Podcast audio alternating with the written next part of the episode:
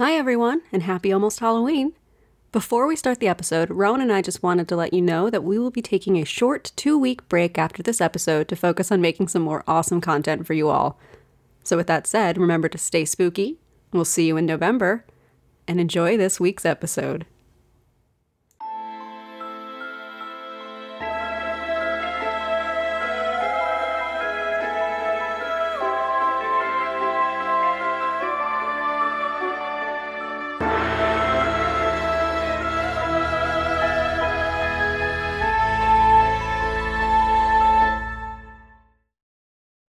I had to not say this until we started recording because this is podcast gold. But Trace, your hair looks so good. Oh, you're the best. Thank you. I got it totally. Well, I tried to go full Bride of Frankenstein with like the white stripe. Right, and right. that, my hair said no thank you to that. Your hair is quite dark. it's it's actually my natural hair color. She matched my roots that came no, in. no, no. and- I mean, babe, your natural hair color is kind of dark. Yes, it, it, but I always thought of it as this like chestnut brown, like not super dark. But it, it's been so long since I've had my natural color, so I've got some blonde, a little bit of pale blonde underneath, and then Ron, my natural hair color.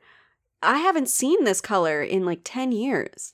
It's gorgeous. It's gorgeous. It suits you so well. Oh, you're the best. Thank you. I mean, Listen, I'm going to hype you up no matter what your hair color is, if I'm being honest. But I Yeah. also want to pay a special hype to this gorgeous natural brown because, you know, we didn't even know she was still in there. And she came out like full gorgeous, I'm going to make you shine. yeah, hair. yeah. She she came out and she said it's autumn, and I'm here for the party. Mm, autumnal. Your hair is autumnal. It is. It went from pumpkin, like pumpkin spice autumnal, to kind of that cozy sweater autumnal. You know. Tracy, you cannot just put pumpkin spice in front of words constantly. yes, I can, and I will, and I will continue to do it. I said Rowan told me a pumpkin spice lie right before we started recording, and I think she's still hung up on that. and what is a pumpkin spice lie, Tracy? you said it's a sweet lie for the forces of good. Right, right. It's like um, you know, when someone's like, "Ooh, did you get me a this for Christmas?" and you're like, "No, I didn't," but you know, you Yeah. did. Yeah. It's it's a a good lie. It came out of um when I was researching for the Jack o' Lantern episode. I kept telling Casey fake Jack o' Lantern facts. no. Uh, yeah, and she kept believing me. She, I told her what I was doing, and she still kept believing me. So um, she she kept calling them pumpkin spice lies. As someone who is also incredibly gullible, I am Team Casey on this one. It, was just very funny because I basically was um talking to her while researching, and I was like, "Oh, I want to be done researching. I just want to do the episode." And she's like, "Oh, I'll just make up facts." And so I started sending her random fake facts, clearly based on the, that conversation. And every time she's like, "Whoa, that's so interesting." Oh no. Oh no. We do have to say Casey is truly the best. I've I've heard the first episode of you two as a duo and y'all, I just want to be a listener now. You guys you guys are great. That's how I felt when you you two did your episode last year. She's a goof. She loves a good joke. She loves her good hot pumpkin rating scale. The hot pumpkins.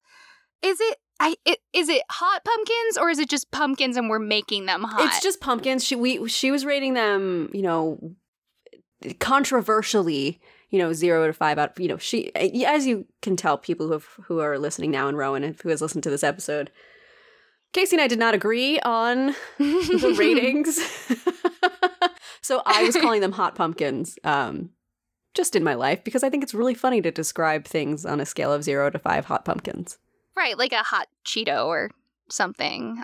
Yeah. I, I get no, I get it. I, I I just really like that I went away for like a second and you and Casey went, you know what? We have a new pumpkin spice language, baby. Yeah. Yeah. Casey and I have a joke, and we mentioned this on the podcast, and Rowan knows it. It. Casey and I have this joke that started when she and I traveled to PodCon, the podcast convention, a couple years ago, that we were going to get kicked out of Seattle, mm-hmm. where the, the con was. And it's just been a joke ever since that we're just so chaotic together that we're going to get kicked out. So she and I decided that we were going to get kicked out of my own podcast. And that was going to be the result of her coming on. to the show. Casey really does have this energy. Okay, Casey feels like a lemon drop candy to me. You know those really yummy hard candies that only Mhm. amazing candy shops or really cool grandmas have that Yeah. like they make your mouth water because they are tangy and sweet and they feel like sunshine. Oh, that's such a good description. It, that is so Casey, right? Yeah, we'll add that, and then she's just a little thief.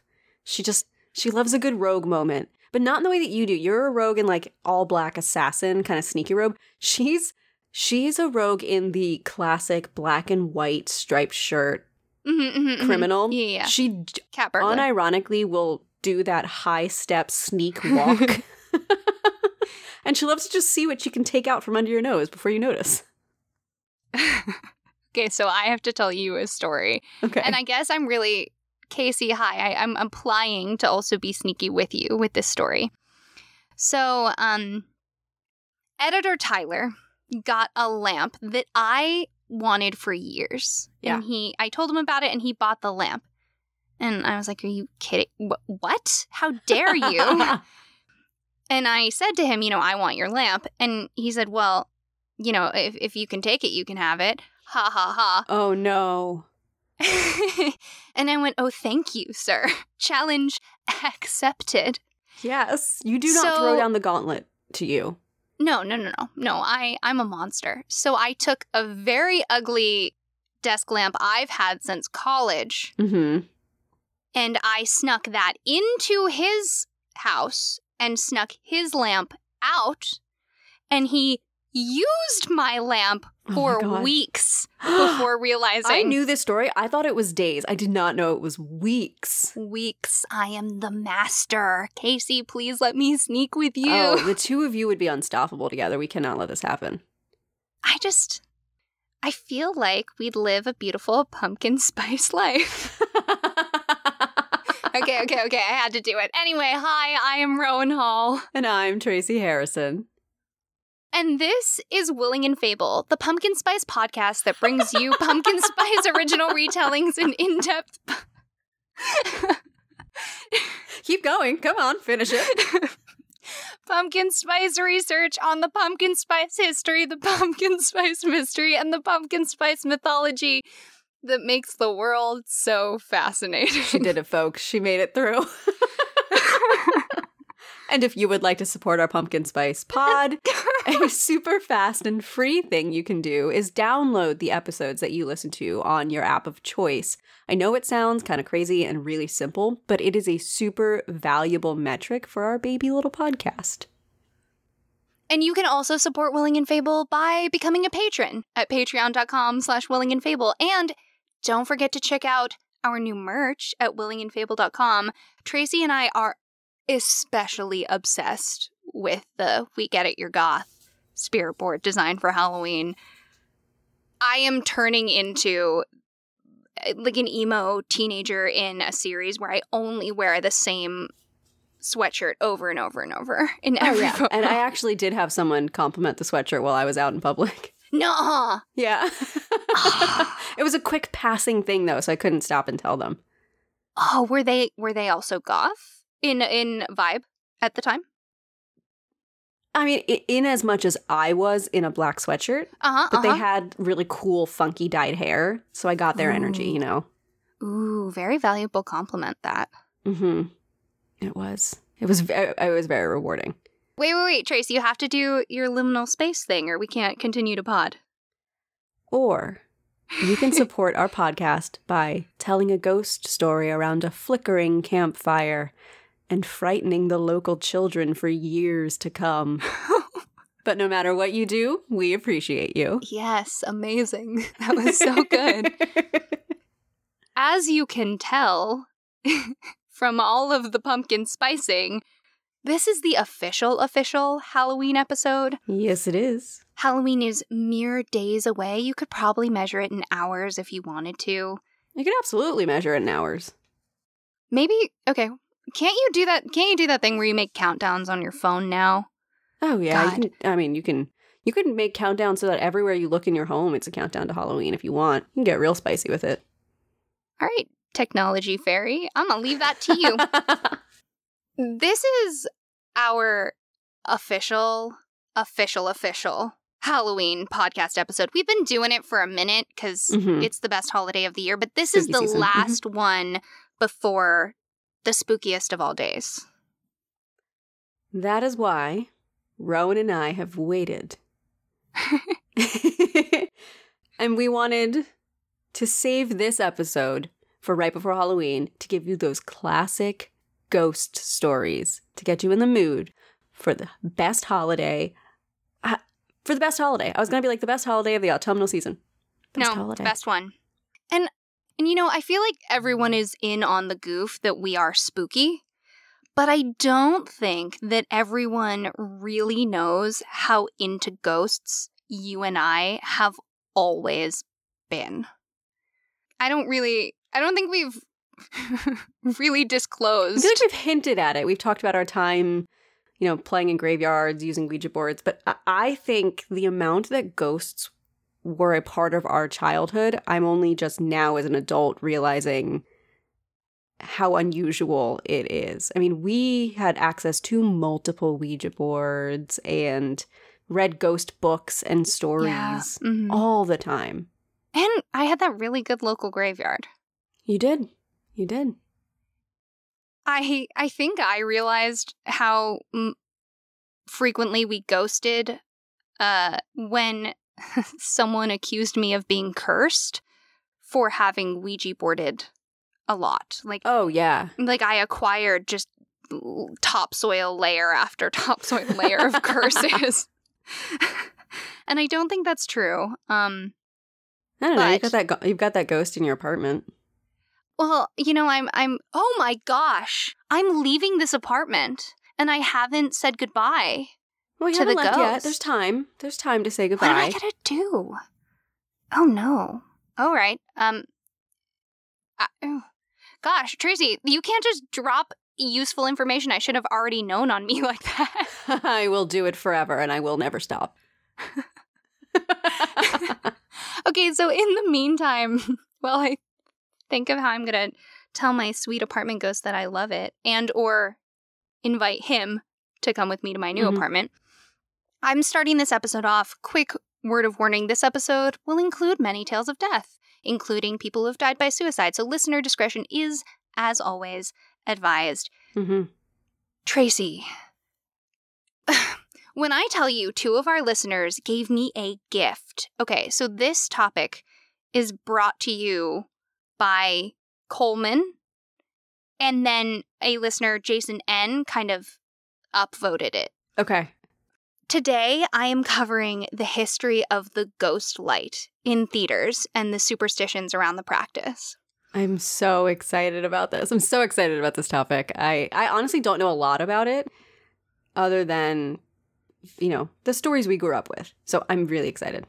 Yeah, and again, everyone really needs to know before I go any further Tracy and I are capital T theater kids. Oh, the classic wearing the scarves in the middle of summer and those weird hats and singing all the time, going to diners in costumes after shows kind of theater kids. Fully, oh, fully. And I have not 100% grown out of that because I made some of that my profession. Um. I love it. We. Yeah, I, the pipeline from theater kid to cosplayer is also just Pretty direct. I, yeah, absolutely. I I got very heavily into cosplay pretty much immediately in college when I stopped doing theater. I mean, I was in what four different theaters at one point in college, like Mhm. three different choirs. So that just translated directly into fandom once I got to college. So before I go into anything spooky, I actually want you to help me tell the story of when we had to do Blithe Spirit in high school because this is one of the most amazing Tracy things that happened in our youth. This was just a very a classic you and me thing. So, from my memory of this story, um, we were in drama club together, and I didn't have the time or the like. I for some reason didn't want to be in the show. I, I didn't even audition for the show. I was in charge of costume, So I was doing all the costumes for the show, um, helping assistant direct or something like that. So I was really heavily involved with the show, but I was not in it. That is until the day before. Yes. So, Blithe the Spirit, for anyone who's not familiar, is a story. Uh, it basically centers around a couple, um, and the husband's first wife is coming back as a ghost and haunting them. Mhm. And it's Noel Coward. And it is class. It's just that classic. There's a. It's just dense dialogue. I play Ruth, the second wife, who's alive, much to my great chagrin. yes. And the girl who's supposed to play Madame Arcati, who's the spiritualist, eccentric character who basically controls the entire show Yeah. in yeah. the second bit. I don't know what happened, but for some reason she can't do it anymore. She, yeah, the day before, she wasn't at the final dress rehearsal. She couldn't make it. So I stepped in and, you know, took uh, took over the role for the day just to wrap up final rehearsals. And then the next day, she couldn't be there. And so the director asked me to jump in and take on the role. So so I did. Everyone in the cast was so stressed, and I was like, nah, this is fine. it was I remember I memorized the entire first act in one day. That is the one thing I remember. I, I memorized the whole first act and then It's we had to make an announcement before the show that the original actor couldn't make it. So that was why I had a spell book with a script in it for the whole second act. Um, I had it in the first act, but I knew the lines. But I just remember there was no time to practice blocking, Nope. practice anything. Like my, I honestly, the shirt that I wore was just this green floral shirt I had worn that day, but it matched so well with the vibe of the character that I put it into the costume. I don't even remember your costume. I only remember you and I making fierce eye contact. yes, because Rowan, I had to do so many scenes with Rowan, and she was the one person that she and I, I remember the, like, just, we could look at each other and we would do like cross stage blocking. made made monologues and we would circle each like we just were able to i it, it was just so cool to be able to it, it felt like improv but we could read each other so well that it, it worked out really well. That was the most wild experience. And it was the like honestly the least pressure because everyone knew that i was doing right. the most insane thing. So it was just really fun I wish I could remember it more clearly. There was this moment where we got stuck in this loop. We couldn't get to the Oh, I remember this. point. Okay. I I remember this. Oh my god, I forgot. Okay, so I had two lines I had to say, and one was a, a trigger line for a character to come out and do this big reveal. oh my gosh, right. and I had, okay, so I thought I memorized the whole first act. I'd flipped those lines, so they were insignificant. It didn't matter that they were flipped, but the the actor playing the character coming out doing the big reveal was chatting backstage and not listening. Like they were half listening for that line, but I couldn't say it because I had swapped them. And so I had to improv for like two straight minutes. Playing with like the it was I was doing a spell so to play with the ingredients and be like something is off with them and you were like yes it's why don't you double check you should look around And you're like trying to signal the person backstage to come on but we're both the only two people on stage eventually they caught on and they come, came running out and doing the big reveal It's so high school theater. Oh my god. That's one of my favorite high school moments of us. And I just wanted to include it in this episode because truly Tracy was a legend in that moment. Oh my god. No, that was that was fun and, and you were you were so fun to do that scene with and that whole show with. Um I do miss I do miss doing all the theater and the acting. It was very fun. I miss doing theater things for a goof. Like just No pressure, it's goof, it's not your job. Yeah, absolutely. Yeah. And, you know, everyone is an adult and has lives, and that's very hard. But I am such a sucker for a play reading.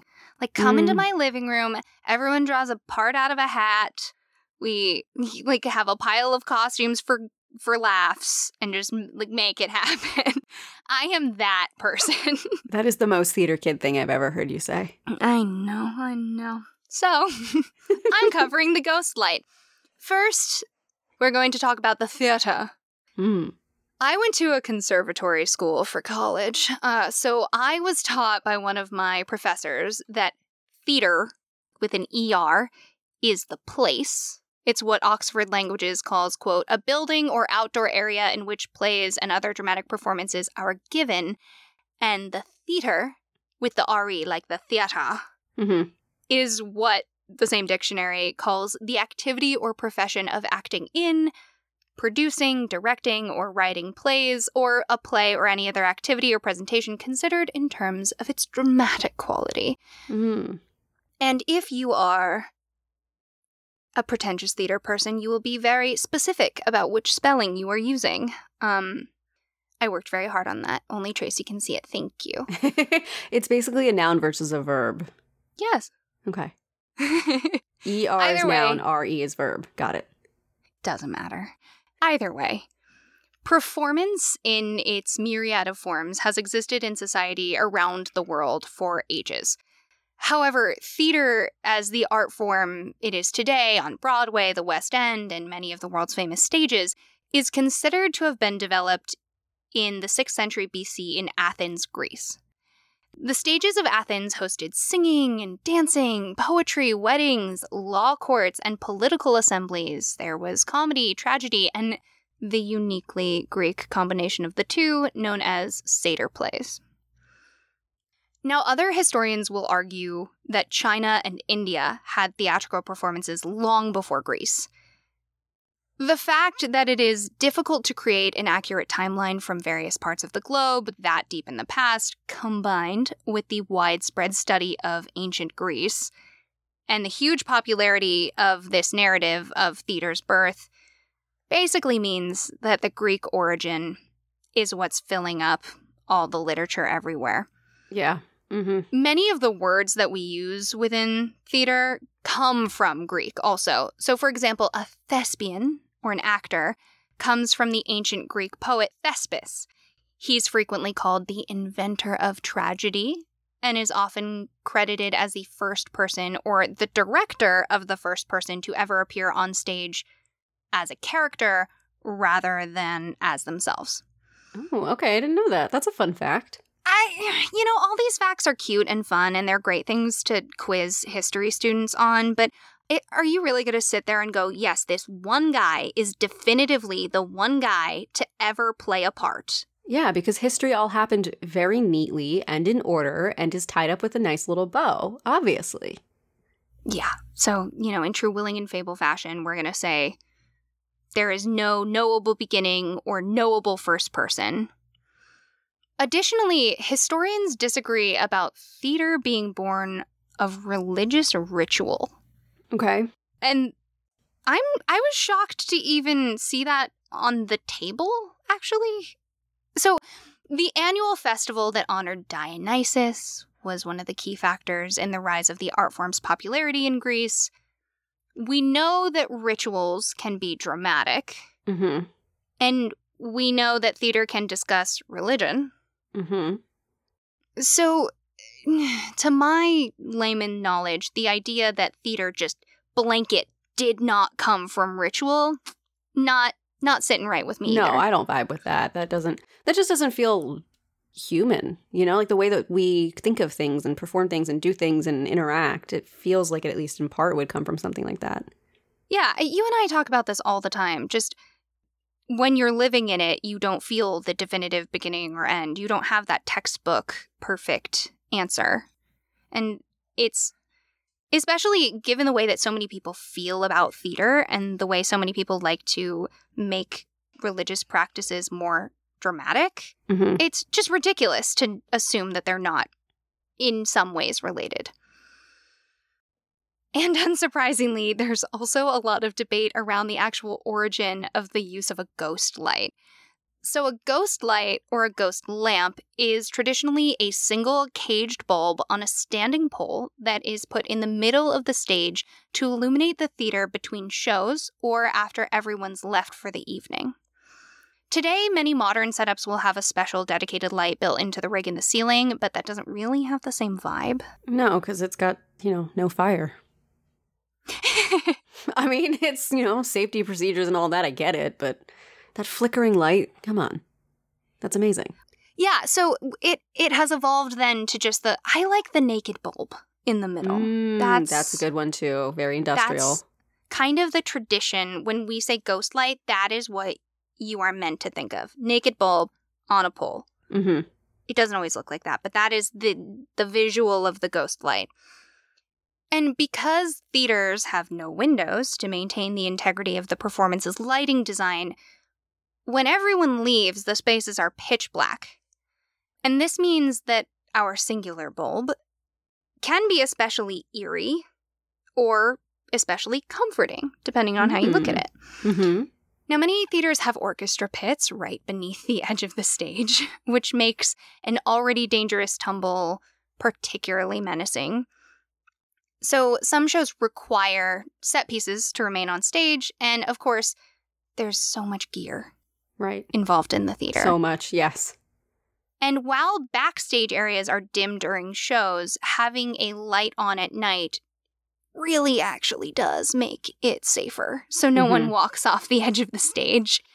So, another name for the ghost light is an equity light, and that's referencing the possibility that the labor union, Actors Equity, may have once required this as a safety practice.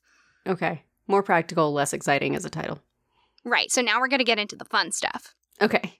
There are a few popular origin stories for the ghost light that I'm familiar with. Though, I mean, as is the nature with theater, probably there are tall fish tales. Tall Mhm. fish tales? Big fish. Tall fish tales all over the world. Okay. Tracy, when we're done, I want you to just pick yours. okay. Okay. Okay. So, number one, the most practical explanation that I've always heard comes from the time before electricity, when theaters were lit by gas lamps. As this story goes, if all the lights were turned off, gas would build up in the lines, causing them to blow up. And at some point, they figured out that leaving one dim lamp burning was enough to prevent explosions. Think of those lights that you see at the edge of some stages that point Mhm. toward Mhm. the actors. That said, during this time of gaslighting, many theaters struggled with fires.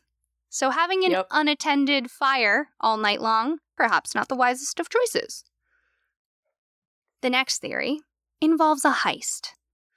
In keeping with the cat burglar theme. Okay. Okay. One night, a burglar steals into the theater, pun so intended, and he's wandering about in the dark doing his nefarious thievery. He falls from the stage into the orchestra pit, breaking his leg. Another Ah. pun so totally intended. he later sued the theater for not having adequate lighting at night while he was robbing, and he won. yeah. So yeah, today- course. The tradition carries all over the world so that everyone can avoid litigation. Do we have a date? No. Do we have a name? Absolutely not. No, why would we? That's not important. Number three. This explanation is well suited to those who believe scary things can only happen in the dark. hmm This version of the origin of the practice has the ghost light keeping ghosts from causing mischief and messing with the set while everyone is away.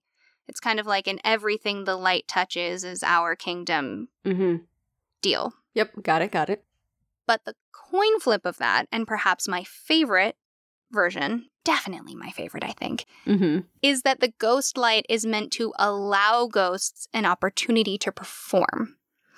Now, it is said, I love this saying so much, that no actors retire, they only die.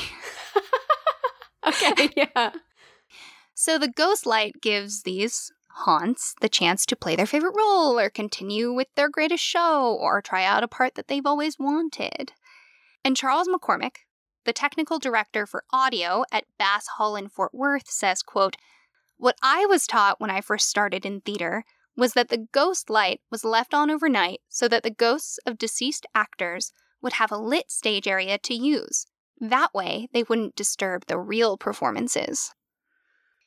In my personal experience with ghost lights, the crew is just as dedicated to its existence in the Mhm. theater practice as Mhm. the actors. So I also like to imagine long dead stage managers and costumers and the team all doing their theater thing. Yeah, obviously, this is the best explanation. I love that so much, and I think it's wonderful. One last one. It is considered bad luck for a theater to go dark. And I've always thought that this comes from the fact that nothing shuts down a show and consequently the lights, quite like running out of money. Mm-hmm. So the ghost light in this case, I think, is like a knockwood designed to keep that going dark from happening. And during COVID, actually, many of the closed theaters kept their ghost lights running as a symbol of hope for the near future that we'd all have a chance to return to the stage and the audience. I love that. Yeah, there's so much superstition with theater that is it's really fun and it makes it such a community when you have those little rituals together. I I love a good ritual. Mm-hmm. And I think the ghost light really does have a vibe. When you're in a dark I dark theaters are magic. They are. They're so I find them peaceful more than I Yes. do spooky. What is is eerie the word for something that is spooky but not in a scary way? Liminal. It's liminal. It's out of space and time. It's like this Mm-hmm. non-existent reality. So, what is your choice of ghost light reason? Well, I really love the giving them a chance to perform, but if I had to choose a different one than yours, I would unsurprisingly go on the opposite side of that coin of it's meant to keep the ghosts away. That's kind of what I always had thought of it as as the light meant to kind of either keep the ghosts company, not for performances, but just as a comfort for them, or keep them away. I feel like there's a combo of that, and I I think McCormick said it kind of in his quote, but the idea that you're putting up the light to give them an opportunity to kind of get out their yayas so that they don't mm-hmm. mess things up during the show. It's like I'm keeping you away by giving you a treat. Yes. so, as a sort of a variety show, I thought it would be kind of fun to go through a couple of haunted theater stories because it's Halloween, and what's I the love point this so of- much. yeah, I thought you'd like this, like a little campfire story history bit. yeah. So we're going to start on Broadway at the New Amsterdam. And Okay. this is considered to be one of Broadway's most haunted theaters. They don't actually use the single bulb ghost light in the evening. The theater is currently owned and operated by Disney Theatrical Group, and Dana Amendola, who is Disney's theatrical VP of operations, says of the New Amsterdam, quote, "We have a ghost, but we don't have a ghost light on the stage because we are a different classification of building. We have to do more than just a ghost light. We have to pretty much leave the lights on. So they have plenty of light to stay OSHA compliant. So they have a different way to appease their in-house ghost. Mhm. Okay. First, meet former Ziegfeld showgirl Olive Thomas. Trace, do you want to describe her? This is my favorite, favorite photograph of Olive Thomas, and I, I, I, Okay. I just want to give her a little hug. She okay, okay, all right. What I'm looking at is a sepia toned picture. I don't know the date of it, but based on her appearance, I'm gonna guess based on her well, the hair is hard to tell. I don't know if that's a good indicator. Probably the like 1910s. You are right on track. Great. yes, I was like the eyebrows are not quite 20s. Um, I'm so proud of you. she has these big, wide, downturned eyes that are looking to the left of the picture, with a very petite mouth and petite nose, but a, a rounded face. So she has this really innocent look and this big coiffed hair that is just very theater energy. Um, she looks classic 1910s, beautiful young ingenue. I love this one because it's autographed, so you can see her really delicate, pretty handwriting kind of tucked Mhm. right at the bottom right. So, Olive Thomas is the much venerated house ghost of the New Amsterdam Theater. And this space is one of the oldest surviving Broadway theaters. It was home to the Ziegfeld Follies from 1913 to 1927. Olive was a chorus girl in the show, so stunning that she won the Most Beautiful Girl in New York City contest early in her career. And then she had her big break and she began working in silent pictures. And I know Most Beautiful Girl is, you know, probably there's a lot of misogyny going on in there, but I do love that for her. I feel like that probably meant so, it probably meant so much to her. It probably meant a lot to her. Yeah, definitely. Um, and she's a very lovely young woman in this photo. I want good things for her. Yeah. Eventually, she married Jack Pickford, brother to famed Mary Pickford, and their relationship was a tumultuous one. They were young and beautiful and stars. So they took their struggles to the city of love, Mhm, Paris, and they were mhm. hoping to repair their crumbling relationship there. But on this trip, Olive found out that Jack had cheated on her and contracted syphilis, likely giving her the disease as well. Oh. She swallowed an entire bottle of her husband's mercury bicarbonate, either on purpose or by accident. No one knows. This was the treatment for syphilis at the time, and it was toxic, especially in that large of an amount. And she died two days later. oh, wow. But her ghost carries on at the New Amsterdam Theater. She's often cited in the beaded green dress from her Follies act. She's often found carrying some sort of bottle, and she famously blows kisses. Oh, that's so charming. So her photo is hung over every entrance and exit, and most cast and crew members blow the picture a kiss goodnight when they leave as a means of keeping her friendly. That's actually a really charming ghost story for a theater. Yeah, I really I like that as far as ghost stories go. Next, we have the Huguang and Huiguan Opera House in Beijing, China. And this has a really interesting haunted history. I'm excited. Chinese opera is so different than Yes. European opera, but when you can appreciate what it is, is so beautiful and amazing. This space is one of a complex of traditionally styled bright red buildings. So, Mhm. Tracy, do you want to describe this image for me? I tried to pull one that I thought that you would get the most excited about. Yeah. This theater looks beautiful. So, if you think of kind of classic Chinese architecture, it has a lot of those elements. It is a very classically Chinese designed building instead of something that's more modern. Lots of red. Um, the stage is in the center with seats all around um, on two different levels. Extremely intricate designs are lining every inch of this place. And there are some lanterns hanging from the ceiling.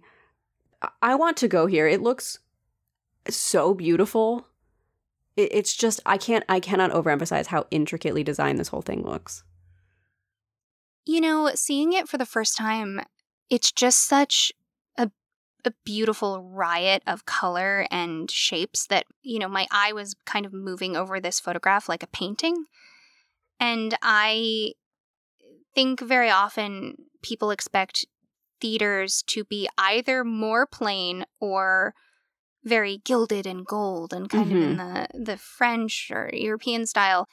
And it's really exciting to imagine a show being put on in this space because I feel like the artwork extends the theatricality out even further, if that makes sense.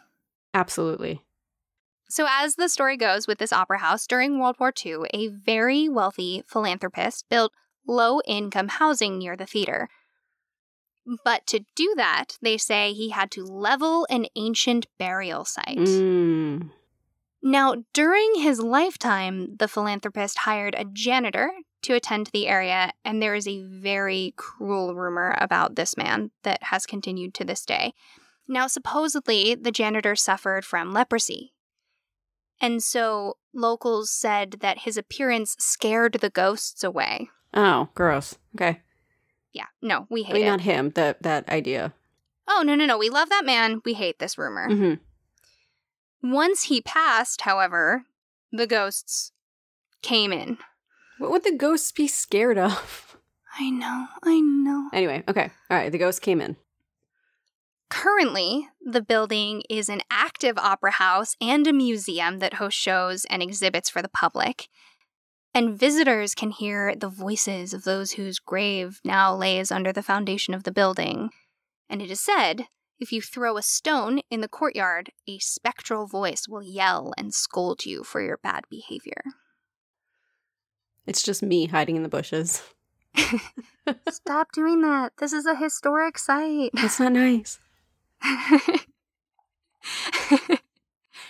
I like that this really bright, beautiful, gorgeous opera space has a ghost story because it is a reminder that ghosts are not limited to just like dark, dank. Mm-hmm. Mm-hmm.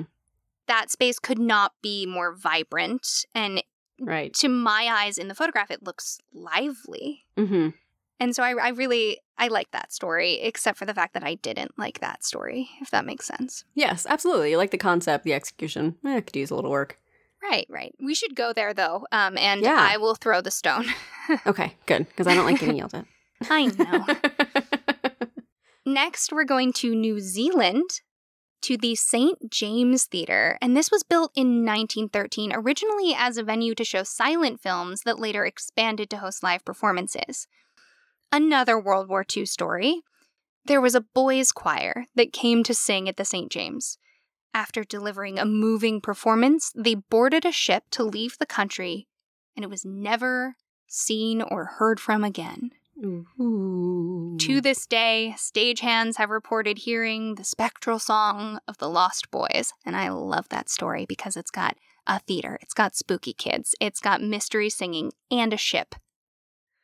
Yeah, that checks all the boxes for you, huh? 10 out of 10. And it's not rude. Yes. Another tale.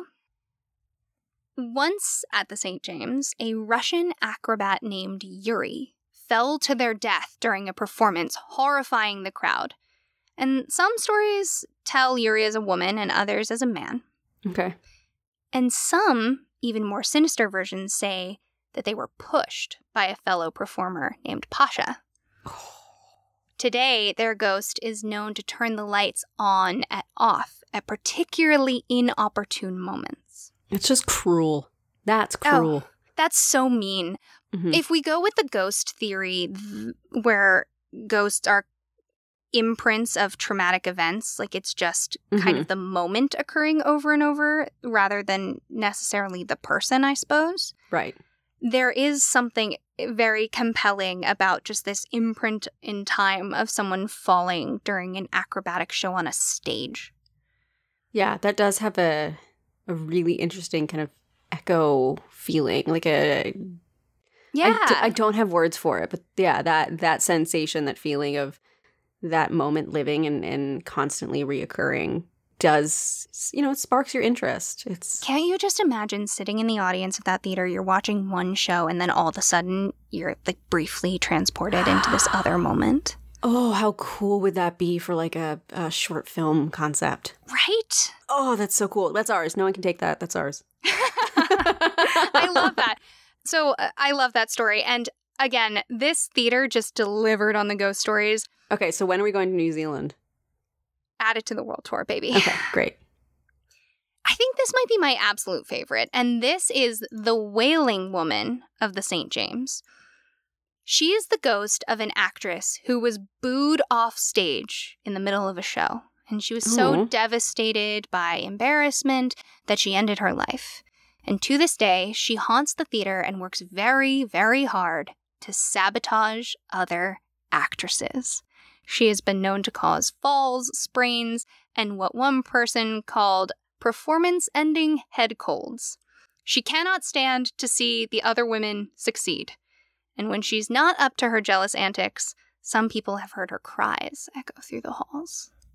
I know I should hate this story, but I find it so interesting. It's, Yes! I like this one. Okay, so I think the mistake that a lot of people make when participating in feminism, frankly, is that like all women are good. And Mhm. truthfully they're not and women like this exist and it's so important and fascinating to talk about this Yeah. and while i am team ghost i'm not team ghost gives you head cold So yeah, yeah, I don't love that. As someone who gets migraines, I don't need a ghost giving me more problems.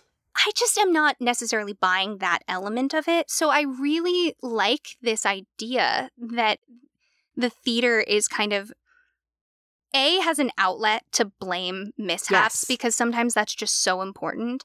And also having that woman be cruel in an intangible way that can have imaginary elements is a really great way of working out the actual conflict that happens in theater. Mm-hmm. Mm-hmm. I was gonna say that she's a really good scapegoat to build a bond between the women in the cast. Right. I- I- yeah, I, I think that story is just it's just really it's excellent for theater specifically. Mm-hmm. And in researching haunted theaters, the number of women who died by suicide in these stories is I want to say shocking, but it's not because Right. it's it's such a great way to start the story off with a bang, sarcasm. Because it's so impactful. Emotionally, it is so impactful and it immediately makes the woman in that story more vulnerable. Mm-hmm. And tragic, eh, but in a beautiful way. Right, right. And while I really don't like the frequency that that happens, it's just constant. That Mhm. story in particular, I think is uh it's a really well done one, Yeah. if that makes sense. Now, Tracy, this one is for you. Okay. I could not do haunted theaters without talking about the Palais Garnier in Paris, France. While it is not strictly ghostly, this is the site that inspired the Phantom of the Opera. Oh, I was gonna say a lot of these stories reminded me of the Phantom of the Opera with all the little tricks and little spooky things that happened. I'm so excited. This is the location of Gaston Leroux's famous book and later the incredibly famous musical. This opera house holds a myriad of eerie stories, but once the Phantom of the Opera kind of entered the picture, it sort of swallowed them all up. Mm-hmm. It was built by Charles Garnier and opened in 1875. And it's a beautiful Parisian landmark that was a part of Emperor Napoleon III's mission to reconstruct Paris. The commission was actually created because of another theatrical tragedy. In 1858, the emperor and his wife were visiting the opera at Rue Le Peletier. And as they were exiting their carriage, there was an explosion. Oh. It was an assassination attempt. Though the couple survived, eight of their attendants perished and many more were wounded.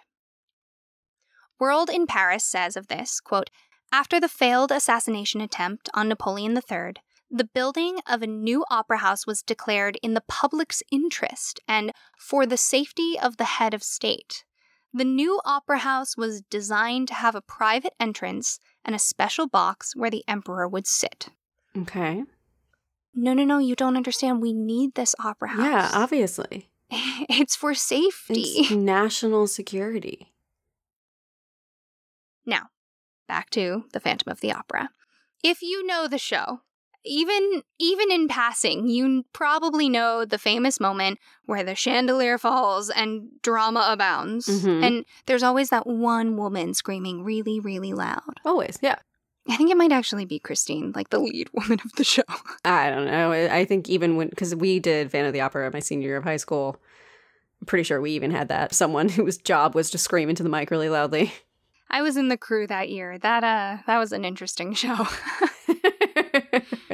The famous falling chandelier in the story is actually based on a true event.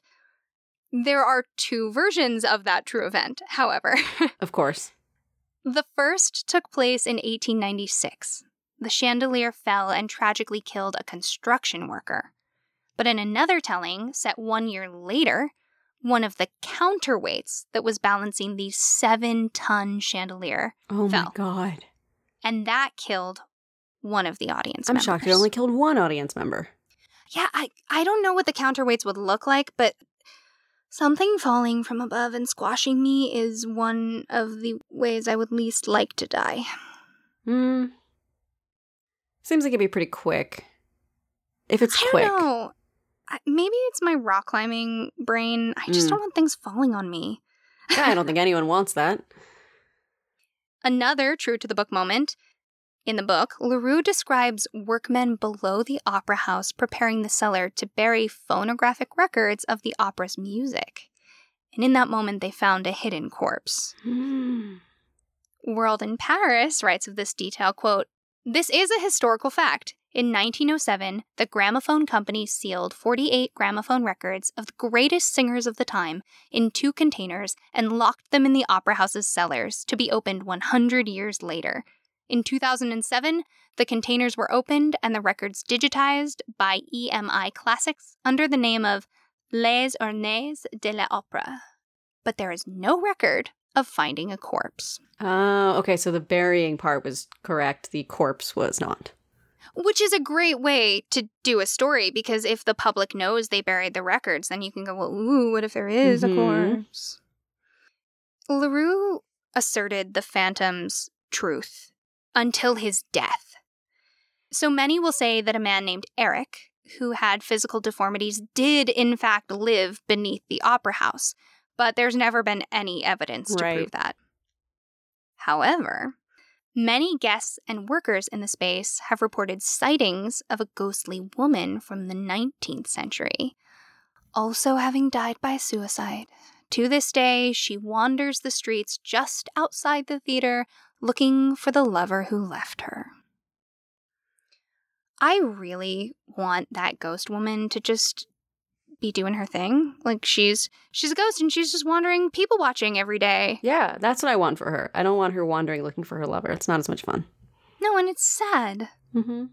Why do the women always have to look for their lover? Why isn't the lover looking for them? Am I right? Because it's tragic and beautiful. Ugh. So this isn't spooky, but I had to look it up. You know the fancy underground lake in the Phantom Mhm. of the Opera? The one in the movie goes really hard. It does. It does. But yes, absolutely. Even even in the stage performances, they always have that. Yeah, there's like a gondolier moment. It's Yep. that's real. What? But it's not fancy. It's not fancy. Okay. Okay. The opera took an incredibly long time to build, especially because the soil in the area was very wet and concrete foundations just wouldn't set. And at first, Garnier instructed workers to pump out the water, but it didn't work. So he designed an underground cistern beneath the structure that eliminates the water. And apparently also somehow balances the weight of the building. There's a story of them trying to empty it and the building started shaking. Yikes. Okay. Today, the water in the cavern is available to firefighters and is apparently home to more than a few schools of carp. I say haunted carp. The spookiest carp in existence. The spookiest, scariest fishy carp ever. uh, so those are my little campfire stories for you. They were so fun. I love like those little vignettes of ghost stories. Amazing. I like ghost stories because it allows us to explore some things that are not as savory about being a human, It- both from the point of view of who's writing it and why, and also this ghost. And Mhm. I am somehow so able to live in this double think space of the fiction of ghosts and the absolute reality of ghosts. I-, I am too. I'm firmly with you there. I think it's because, well, as a person, you know, you have your own reality and then the fiction that anyone makes about you at any given moment. Mm-hmm. So, you know, our wailing woman could just be in New Zealand, a ghost, super clumsy, and she's just causing these falls for these ladies. She's, oh my god, I'm so God, sorry. could you imagine? Oh, it's so funny. So, I have a story. Okay. Actors never retire. They merely begin performing in a new venue with a new audience under very different circumstances. You'll venture out, when you can, one eerie fall evening. It will be the night the wind's picked up and the leaves are blowing, when the world feels like a mystery unfolding in crisp, cool music. You'll walk down the alleys instinctively, the side streets, the ones that are quiet and decorated with the evidence of families and neighbors. As you go, your ears will strain. You'll listen as closely as you are able for the far off sound of music. Eventually, you'll arrive at the theater. You don't live very far, after all, and no one can resist its siren song on a moonlit night. This is no matinee, darling. This show is a midnight reverie, a vaudevillian variety of the bygone greats reprising the roles of a lifetime into their death. Enjoy that music and the chatter, but walk softly as you come to the entrance of the theater. Thespians are a mercurial type. Some won't be pleased to see you, with your warm cheeks and thrumming pulse, but others will know that you are a lover of stagecraft and very welcome wherever the players perform. After all, we people of the stage are the collectors of the outcast, the underappreciated. The theater, even the audience, is not for the faint of heart. You've waded your way by this point through a throng of ghosts. You're no whimpering ninny. So, you go up to the gentleman at will call. He's a friend of mine. He'll let you in, and he'll give you a very good seat if you compliment his mustache. Take note of everyone's evening finery. Toss about a kind word or two when you're able. Actors love adoration. Crew members desire respect. Sprinkle it like stardust. These people are dead. They deserve it. You will have taken your seat in plenty of time, so you're all hunkered in that small velvet throne with a diaphanous couple on one side, and perhaps a loud elderly woman with opera glasses on the other. I trust you did pay a kind word to Jacob about his mustache, so you're seated in the first row mezzanine. Perhaps center, mm, maybe house right. He likes to see newcomers in that area. By the way, be careful not to hog the armrests. It's difficult for a shade to bandy elbows with you when all they can create is a bit of a cold spot, so try to give them the space they're due. Oh, it's no matter. You're likely too transfixed to notice what you're doing with your limbs anyway. I imagine your eyes are a bit wide. After all, You've never been in the theater after hours. I would know if you had. I know everyone. It's dark. There's hundreds of swirling smoke people rustling in the blackness. There's you, heart in your throat, and upon the stage is one single small light. A naked bulb on a stand at the center. It makes the massive theater look like a galaxy. The moment when the world was born of fire and brightness, and every possibility there's ever been is but an imagination away. Seeing it, you feel like a child, reaching into the depths of a newly discovered toy chest, confident that your hands will close on the perfect amusement to fill you with pretending. Sitting there among the unbreathing crowd, breath held yourself. You know that if you only walked upon the stage, your lines would come to you just as you opened your mouth, and the rich red curtains, and the flying scenery, and the bustling cast, and the whispering crew would envelop you in a story as old as the night and as new as illumination. I know that's how you feel because that's how I feel every night when I take the stage. Which I do, right on schedule. I walk like winding moonlight to the center of the stage, clad in my gown of radiant beads and cheap sequins. The hours of stitching and mending have melted away, and I am what every spotlight promised me I could be a star. I take the naked bulb, our ghost light, in my hands, and I sing. I croon into that glowing lamp as I've done with 1,000 microphones. It is both sight and sound, amplifying and brightening my every note, my every subtle gesture, so even those haunts in the back of the house feel that I am singing only for them, lit from beneath, as in my vain life I feared to be. I am flattered by this garish glare into brilliance. I assume you'll weep, and if you don't, you should. There is a language only the deceased can speak. To your understanding, it sounds the same as every word you've ever spoken, but there is a deeper truth. You'll feel it in the weight of time you cannot yet understand, and a freedom with which you cannot yet become familiar. There is no sleeping or waking for us, no job or commute or taxes or ailment, only endless nights of reflecting, reflecting, reflecting the drama of the world like a mirror. Somewhat broken, I think, but sharp and true. On this night, you will understand theater for the first time in all your years of patronage. I'll sing a last note to applause that sounds like thunder to us, but is only the creaking of chairs to those who cannot hear. I'll pass our magic light to the next spectre. There will be dancing girls, clowns, acrobats, entire Shakespearean tragedies and comedies through the ages. We do not need to rest, and you will forget that you do.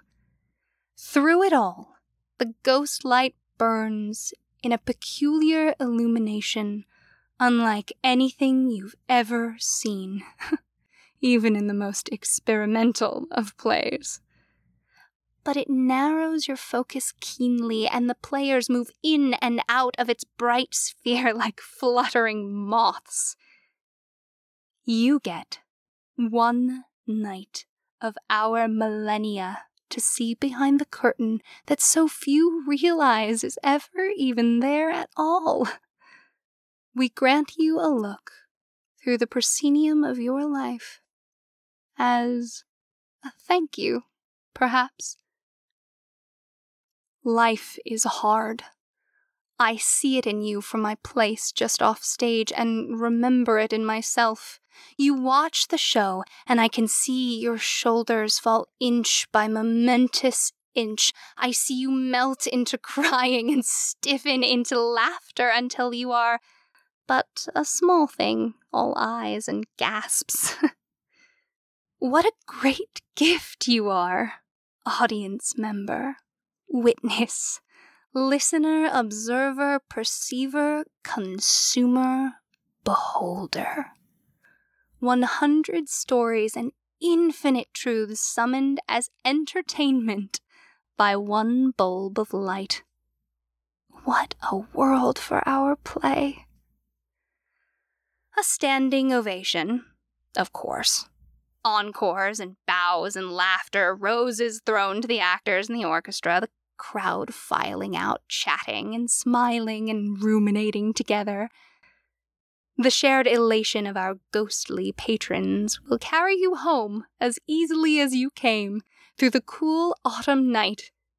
You'll wonder all the while about a chorus stuck in your head or a line you cannot unravel.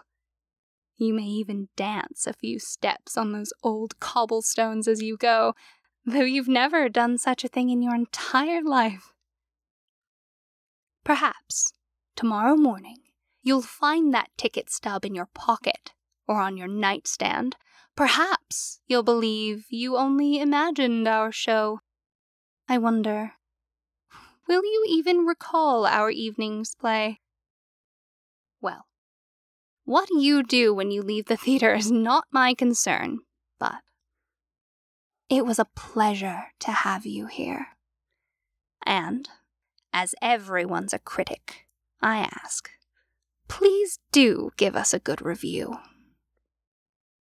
Oh, I loved that monologue. It had such a um, surreal vibe. It, it was giving me, and this is a book I haven't read in years, Night Circus vibes. Oh my God, that is very high praise. I love Night Circus. it's such a good book. Well, it's because Night Circus has those intermittent chapters where they Mhm. kind of tell it tells you where you're going. Mm-hmm. I uh, I saw a tweet where someone said, uh, second what is se- is second person shit Yeah, second person is the you. yeah that it's gaslighting you know like you walk down the street no I didn't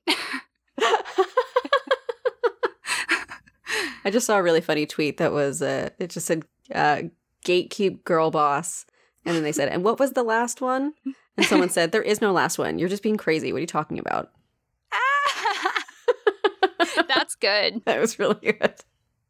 So the image of a ghost using a ghost light as a microphone is something that's been in my head forever and ever. oh, I loved that. There were the beautiful beads and like the cheap sequin concept and and uh, just every part of that was so beautiful I am really stuck on when I think of theater ghosts this idea of re- repeating realities, ghosts that get stuck Mhm. in a loop eh, because it's reflecting their life back over and over.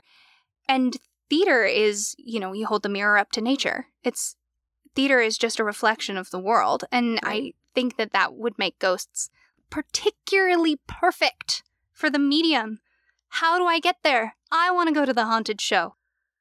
I want that for you too Would you go? Would you go if I was like, hey, Trace, I have two tickets to the Ghost Light show where everyone's dead except us? yeah I'd try that at least once I would Ah, okay, so that's Ghost Lights. That was amazing. I learned so much. I loved that. And I'm going to take us into a very different realm. Yeah, I feel like you have kind of intense history this week, and I got to goof around in the theater. So I'm, I'm This this is I think you're going to really like the story. I ended up really loving it. So I'm telling the story of Meenak Prakanong. Uh, and to start out, I watched a ton of videos on pronunciation. And I promise to do my best with all the names, but I do apologize in advance for my painfully American accent and mispronunciations. This story takes place in Thailand. I don't know the Thai language. I'm I'm really excited. uh, listener discretion for infant death in this story. All right. We are going to talk about Meanak Prakanong, or Lady Nak, who is a famous Thai ghost originating from the mid 19th century. Her story is one of love, loss, and lingering beyond the veil of death. She was suggested by one of our mythic patrons in a poll that we sent out for spooky season, and I am so grateful. ah, the mythic patrons came through. They did the spooky season. I think at least half of the stories I've talked about have been from our mythic patrons. Yes, I was really excited when you told me you were doing a heavy hitter on jack o' lanterns after that poll. That was really cool. That was so fun. Quick backtrack though. Sometimes you write sentences and I just want to scream. You are so talented. What? You just went in on that sentence. Her story is one of love, loss, and lingering beyond the veil of death. Ah, yes, it's it's spooky season. We can just uh, bask in language. yes, I love you. I love doing this podcast with you. You're such a, a language nerd like me. I had to get an extra L in there. It was love, loss, and Oh yes, absolutely. oh, oh, Willing and Fable is sponsored by by the thesaurus dictionary because Yeah, yeah, I'm yeah. constantly looking for the letters. So, Rowan, we're going to start out this week with the story, and then we'll dive into the history and cultural impacts of this ghostly figure. But I'm going to tell you her ghost story first. Hmm. May Nak was able to do what so many of us only dream of. She found her one true love, the person she wanted to spend the rest of her life with, and she married that person. Tidmak felt similarly. He knew that his wife was the best thing in his entire world, and he made sure that she felt it every single day. The couple was overjoyed when they realized that their small family of two would be expanding to a family of three. For a short time, they lived in perfect bliss. But happiness cannot last forever. Tidmak was conscripted and sent to fight in a war. He left his pregnant wife behind, promising her that he would return for her and their unborn child. The two parted ways with the promise that they would see each other again one day soon. Mayanach waited for her husband each day, but he did not return before she felt herself go into labor. Her labor was agonizing. Pain ripped through her body, and she cried and begged and fought for herself and for her child, but even she was not strong enough to push through. She felt her life slipping away from her, and so she channeled that energy instead on pushing through the veil and staying here on earth. As her final breath left her body, she knew deep in her soul that she would not be leaving her husband behind. So she stayed. She stayed in the house that they shared and she kept on living her life, even as her body was buried behind the house, and friends and neighbors wished her well in her death. She and her child remained, and they waited for Tidmak's return. Her husband knew nothing of his wife's death. While fighting in the war, he was seriously injured and sent to Bangkok to recover. He fought through his recovery, and throughout it all, he thought of his wife and his child at home waiting for him. So when he was finally able to return home, he rushed back to their house and burst in through the door to see his wife. She stood in the center of the room with a warm smile on her face and a small baby in her arms. It was the most beautiful sight Tidmak had ever seen, he embraced his wife and child gently, but with such joy that he didn't even realize how strangely cold and slightly off her skin felt. He was just happy to see them and hold them and know that they were safe. After celebrating his return together, Tidmak told his wife that he was going to visit their friends and tell them of his return home. To his shock, she begged him not to leave her or speak to anyone else in the area and when he asked why she would make such a request, she replied that she simply wanted him to herself for a while before sharing him with the world. Satisfied with this answer, he agreed and did not leave the house for a few days. Eventually, he did leave the house, however, and he ran into one of his neighbors. To his shock and confusion, the neighbor expressed sympathy and condolences for Tidmak's loss. Mak did not know what to make of this and informed the man that his wife and child were perfectly healthy and sitting inside their home at that very moment. As Tidmark turned around to point to the house, he saw Mae Nak on the front porch holding their child. The neighbor, shocked at seeing her there, stammered something out before rushing away back to his home.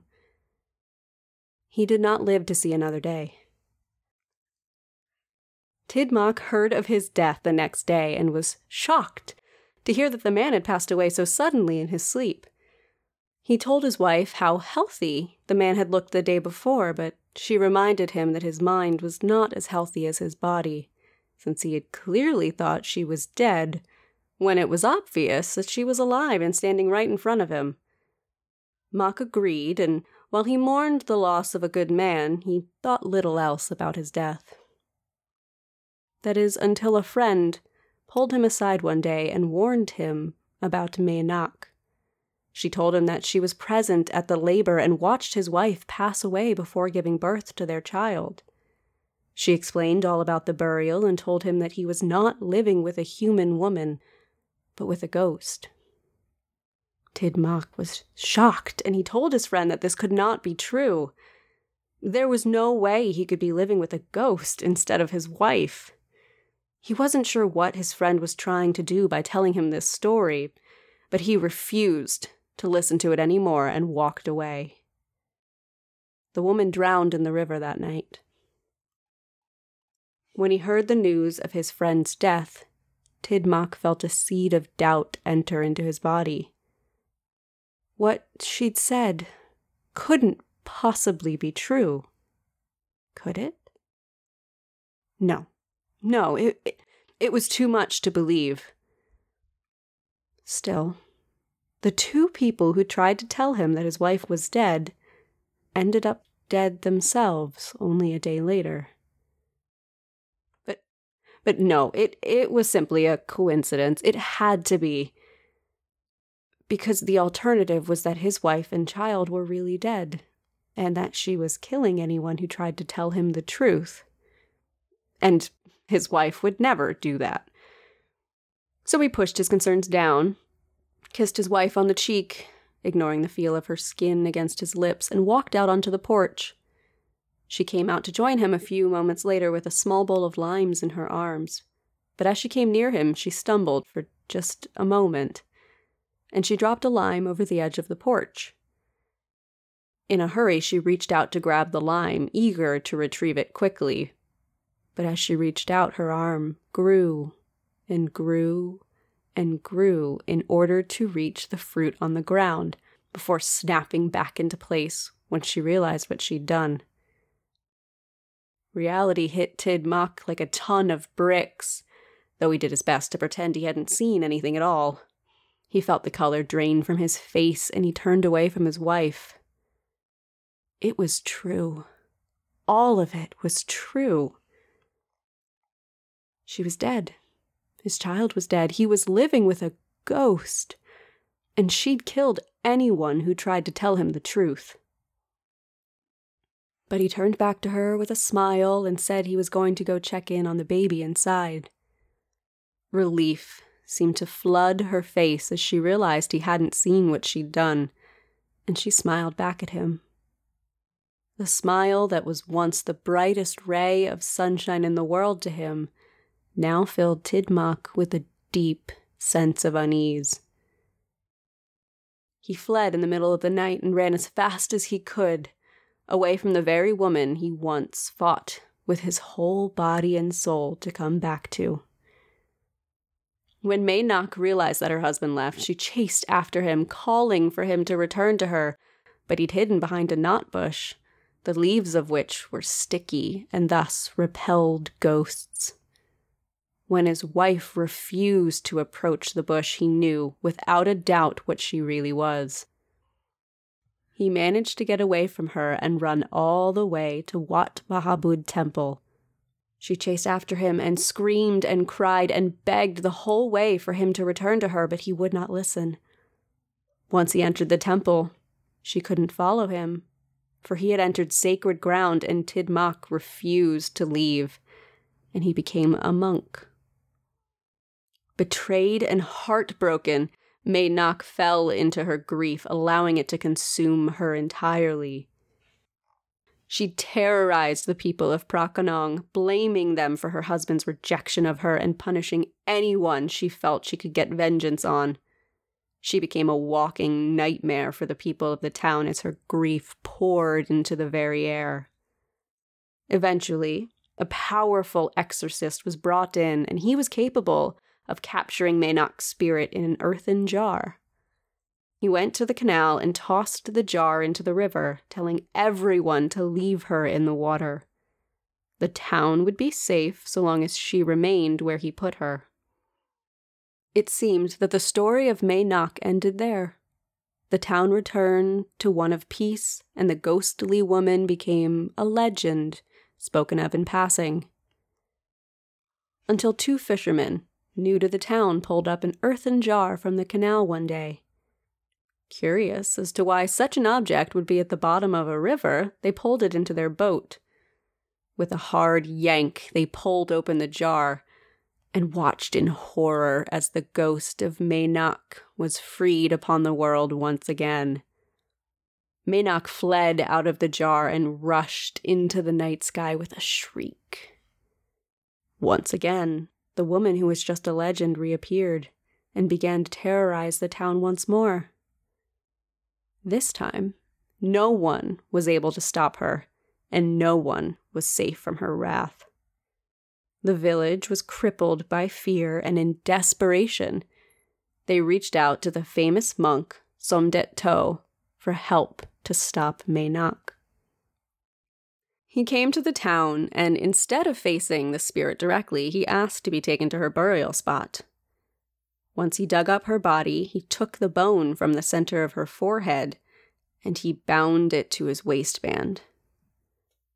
Some say that Somdet To's kind and peaceful spirit helped Maynok to move on and let go of her past life, while others say he simply trapped her spirit in his amulet. Regardless of which one is true, all tales say that the legendary amulet of Maynok was given to the royal family for safekeeping. Her tale, refusing to be forgotten, continues on to this day, and those who lived through her reign of terror never forgot what happened during that time. In some ways, Maynok still lives on, though in what form, I'll let you decide listening to your story was like reacting to a horror movie, but having to do it silently. Yeah. How good is that story? What? It, the twists and turns are exceptional. Mm, delicious. They're amazing. So good. And the ghost powers were yes. really amazing. Yes. Yeah, I'll get into that a little bit. Um, so this story takes place during the, the reign of King Rama IV, who ruled from 1851 to 1868. He is best known as being the king in the 1951 musical, The King and I. Oh, no. I know. But he embraced Western innovations and initiated the modernization of his country, both in technology and in culture, which earned him the nickname the Father of Science and Technology. Hmm. Anake Nawigamune, a Thai historian, researched the story and found an article in the Siam Praphet newspaper written by K.S.R. Kularb dated March 10, 1899. Kularb claimed the story of Menak was based on the life of Amdeang Nak, daughter of a Tambong Prakanong leader named Kun Si. Amdeang Nak died while she was pregnant. Her son, worried that his father might remarry and his inheritance shared with his stepmother, invented the ghost story. He dressed in women's clothing and threw rocks at passing boats to make people think Nuck, the ghost, had done it. Oh my gosh, this this whole story you're delivering, Tracy. I'm just shocked Pikachu. I know, I know.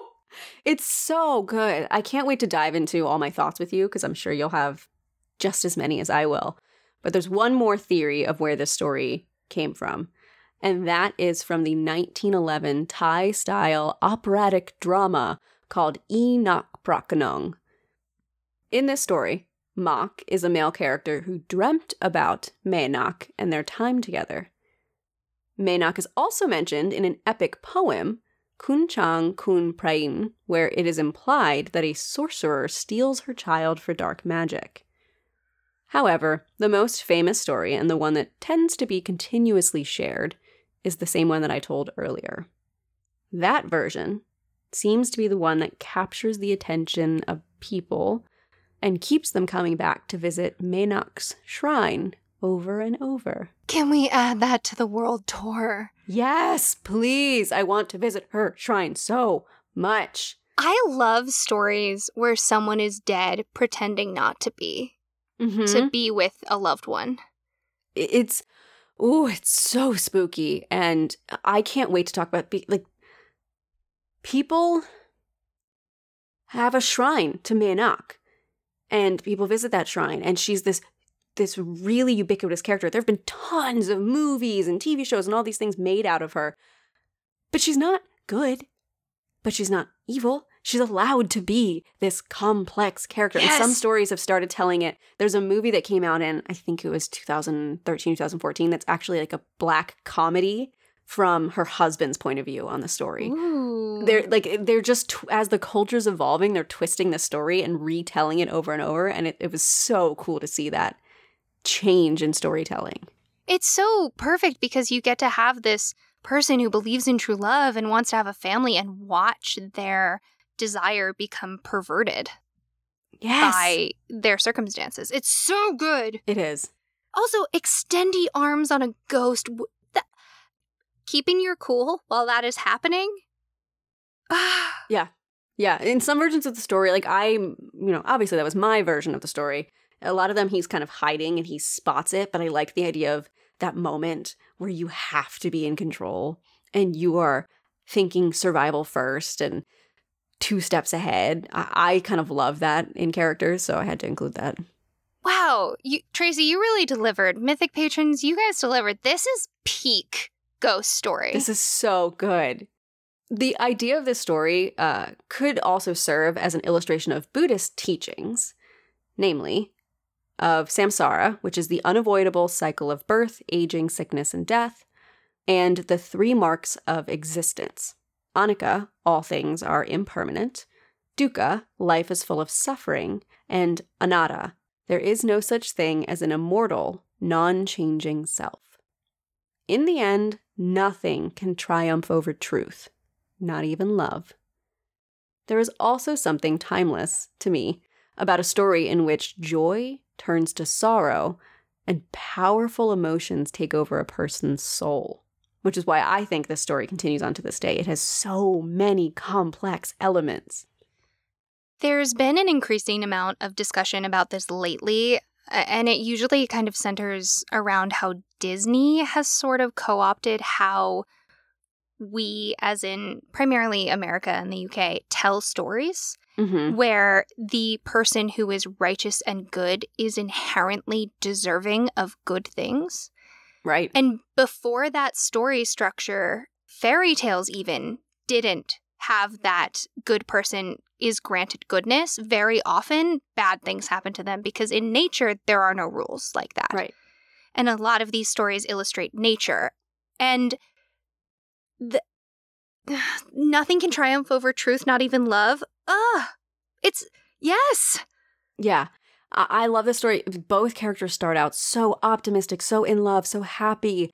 And one goes down this path, like he goes to war and he comes back and the horror of realizing that his wife is a ghost and like her journey of that and then when she gets spurned by him becoming the monster of the story to allow this complexity of him to flee in fear and cowardice and go live as a monk like it, it, there's actually i think one of the most recent versions of the movies ends with them happily ever after it twisted the story Mm-hmm, there it is.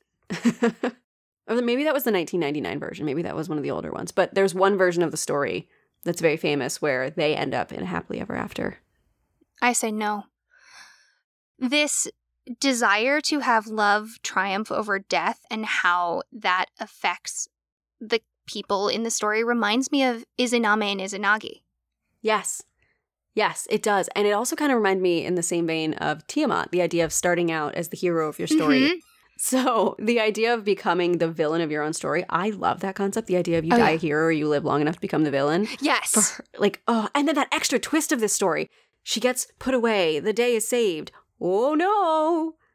Her her Oh, you ceramic jar gets pulled out. I knew. You put her in a ceramic jar and then she gets put in the water. Oh no, she's not staying in there, Mr. Man. We know that. I straight up thought I was like, "Oh, it's the mummy and the mummy returns." That's what's happening here. I love it when we have the opportunity to connect themes and stories so clearly like that. Yeah. It's I become less coherent, which is unfortunate for a podcast because I just want to scream and giggle. But I I was just so pleasantly taken aback by this story because it is so different than our western ghost stories. Think about all the stories you told today of there's a Oh, oh, yeah. beautiful woman who died by suicide and was tragic and, and here it's a woman who is so powerful that she fought through death. And so uh, I'll talk about it a little bit later on. I watched a really great video um, called from Bonsway, the YouTube channel, where she talks. She goes to the temple, walks through it. It's beautiful, by the way. It's really cool.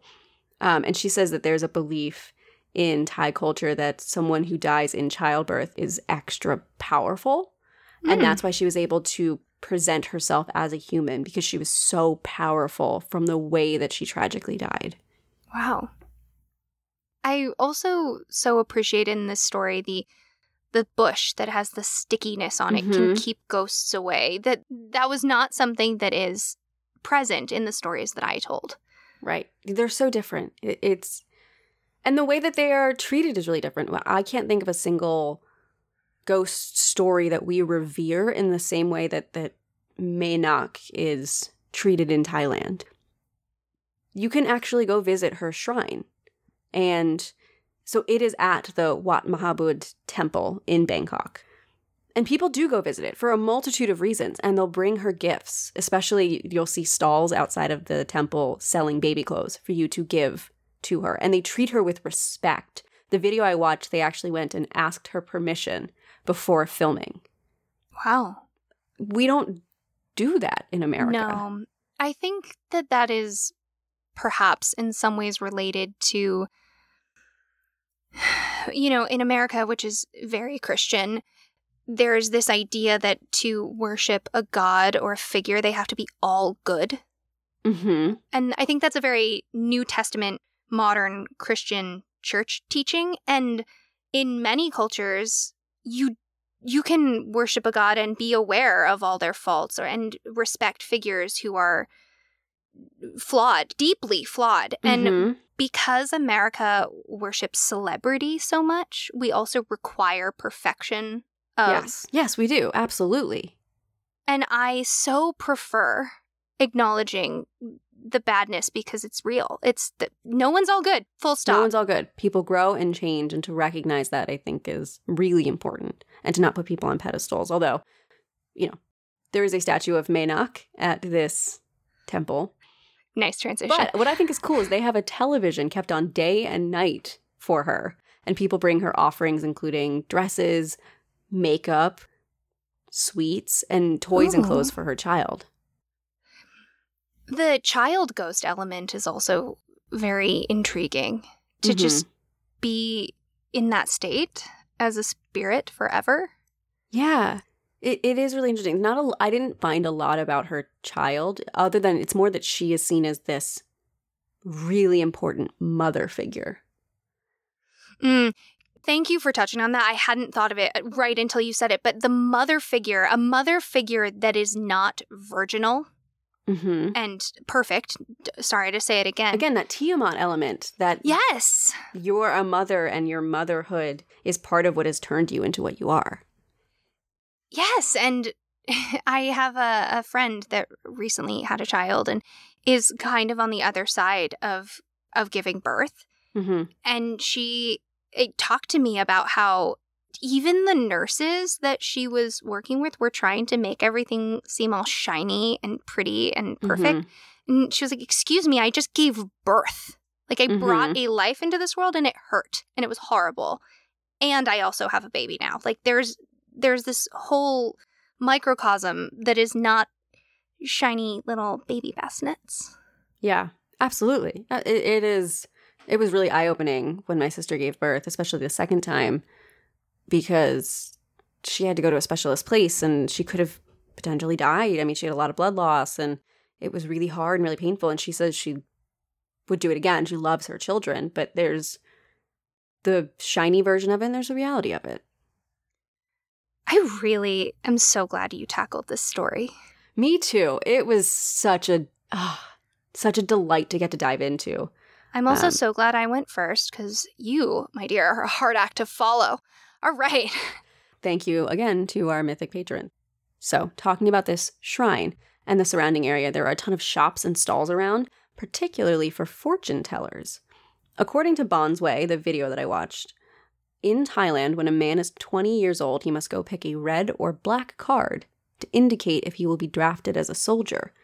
So, family members will come to the shrine of Mae Nak in order to ask her to ensure that their loved one does not pick the red card and become a soldier. Ooh.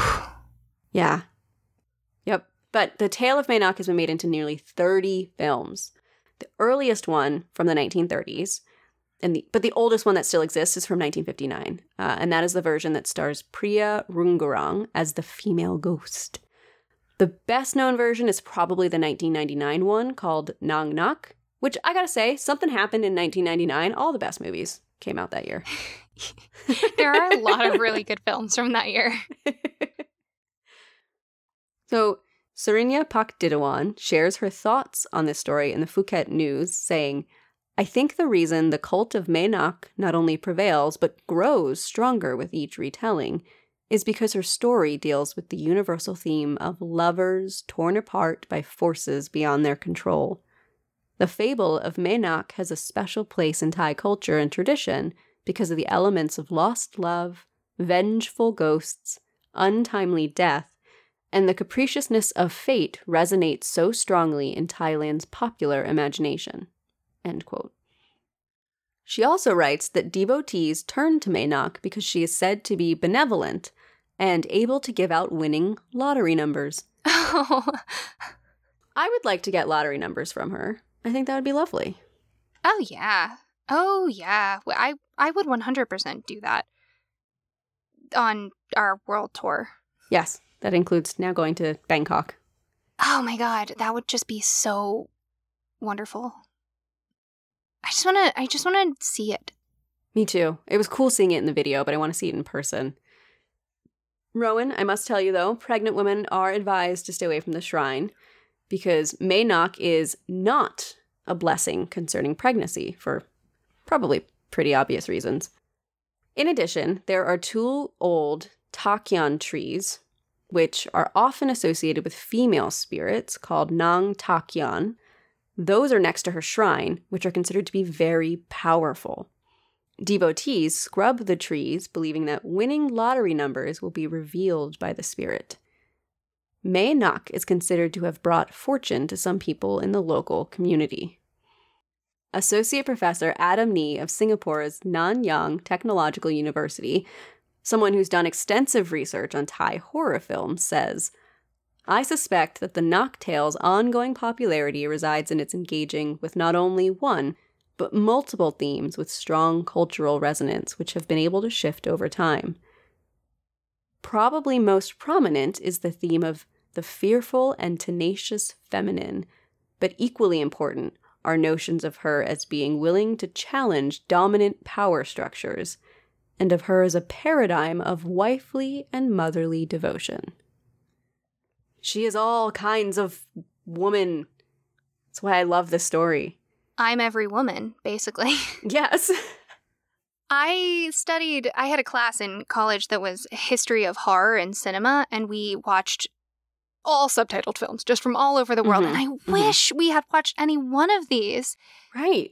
I feel that this story would be especially impactful in black and white film. I don't know why. This is how I'm Hmm. imagining it. I ran out of time before we started recording, but I do want to watch the most recent black comedy horror version of this. And I also want to watch the 1999 one. Can we watch it together? Because technology? That would be amazing. I would love Okay. that. so that, Rowan, is the story of Mae Nak Phra Khanong. Someone I really didn't know anything about until we did this. So again, thank you to our patrons for just suggesting the coolest stories for us to research. Yeah, this whole episode was just patrons really coming through. hmm Happy Halloween. Happy Halloween. I hope everyone has delicious, delicious candy. Um, I hope you get to dress up in your favorite costume. I hope you get to watch whatever movies make you happy and eat yummy food. I hope you have multiple excuses to wear a costume. Me too. Many. I love that for you. And if you don't have one, we can we can make you dress up just to send us pictures in our Discord. Oh yeah, absolutely. We if we can manufacture excuses for ghosts because reasons. So Tracy, tell me something good. My something good is pretty simple. Um, about a month or so ago, I told you how we had the Lord of the Rings themed dinner club. Yes. Well, this past week we had our autumn themed one, which was just all about harvest and autumnal vibes. We all dressed I dressed up into spooky witchy clothing. We all wore flower crowns. Would you say it was pumpkin spice clothing for a pumpkin spice party with your pumpkin spice flower crowns? Yes, I would. Absolutely. It was so good. Everyone made all these different dishes and it was delicious and we just hung out and drank delicious drinks and ate delicious food and chatted in person and it was just such a wonderful it was so good for my soul and I took home half of the most amazing pumpkin loaf that my Hmm. friend made and ate it over the next 4 days. I got pictures from that, and truly the flower crown game was so strong. That was all all of the host, Lisa. She loves a good flower crown. She had them ready for all of us. That's so charming. Oh, she she and Ryan host these and they specifically have tons of wooden bowls and goblets and all this dishware to make it feel themed. They're Yeah. the perfect hosts. That's awesome. Yeah, so that was lovely. But now it's your turn, Rowan. Tell me something good. mm, I'm just so glad to be back in the podcasting loop. It was everyone was very kind while I was away for a non-COVID medical thing and Casey stepped in and was just went above and beyond. She was amazing and you were so gracious and kind and I've been talking to you throughout this Right. like regular people, but I I'm really so glad to be back podcasting cuz I miss it when we're not doing it every week. Like my internal clock knows Yeah. that I should be sitting down and talking about pumpkin spice history, mystery, and mythology every week. There's something genuinely so enjoyable about doing this podcast with you. As much as it can be a lot of work, you know, all the research and prepping and, and all of that, it always makes me happier to have done it. Yes, yes, that is a good way to put it. I, I, I hate to go back to this, but again, there's this idea that for something to be good, it has to be all good or all easy or all perfect and clean. And Mm-hmm. even when this podcast is hard, it is still 100% like the best thing. Yes. Yes. Agreed. Completely agreed. So a- anyway, I, I'm very glad to be back. I also feel very grateful. I, I have you and a lot of good friends who were very kind and gracious about giving me space, like not needing me Mhm. or wanting me, which No, I think not needing. We definitely wanted, but we did not. Well, need. right, but not. Uh, I guess like the poking. I guess. Yeah. Yeah. And then you know, very quickly we're welcoming, and there, there's just such a an easy flow to friendship that I am encountering now that I am out of school and I'm paring down who I spend my time with and Mhm. just that ease is very it's very yummy. I don't know how to say it otherwise. I get it though. When, the people that you can just flow with, there there is truly something about about having that and, and, and about having that when you can really lean into the people around you when times are Mm. hard and not feel guilty about it or feel like a burden. It it's just such a gift. Yes, and it is very much a work in progress. Yes. But oh, hey, speaking of friends and asking for things, actually, I'm going to use this as a very smooth transition. Ooh, yes. Look at it go. Thank you. It was a gift of transitions. Anyway, friends who are listening, as you're venturing out into the spookiest of Halloween nights, you are in your costume, you are out in the night when the veil is the thinnest, living your best spooky lives. We do have a humble request. If you encounter a ghost or a cryptid or a witch, or find out your grandmother is secretly an axe murderer, we want to hear about it. or wore a really funny Halloween costume as a kid, Mm. or your uncle uh, was a, a cryptozoologist, really any of it. Right, we want to hear about it. hmm So please send it in to willingandfable at gmail.com, or you can go to our website, willingandfable.com, and send it in on our contact form. We have a whole form conveniently set up for your listener legend sending pleasure. And uh yeah, happy spooky Halloween. Happy spooky Halloween, everyone. And thank you so much for joining us. And remember, pumpkin spice stories grow with the telling. So if you like what we do, tell a friend. or tell a pumpkin spice foe. And we'll see you soon, okay?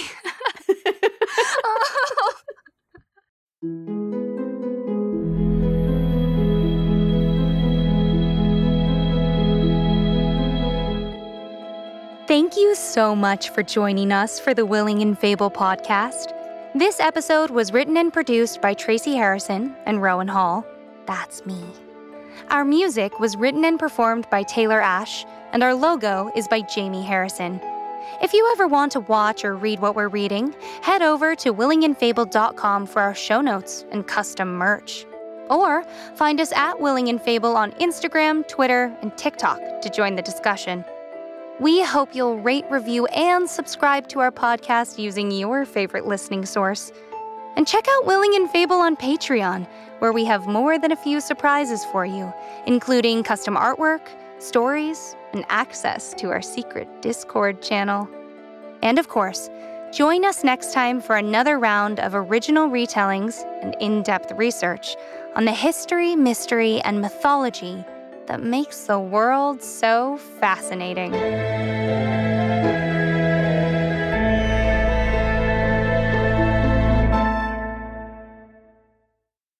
What a great gift you are, audience member. I can't hear you laughing, but I felt it.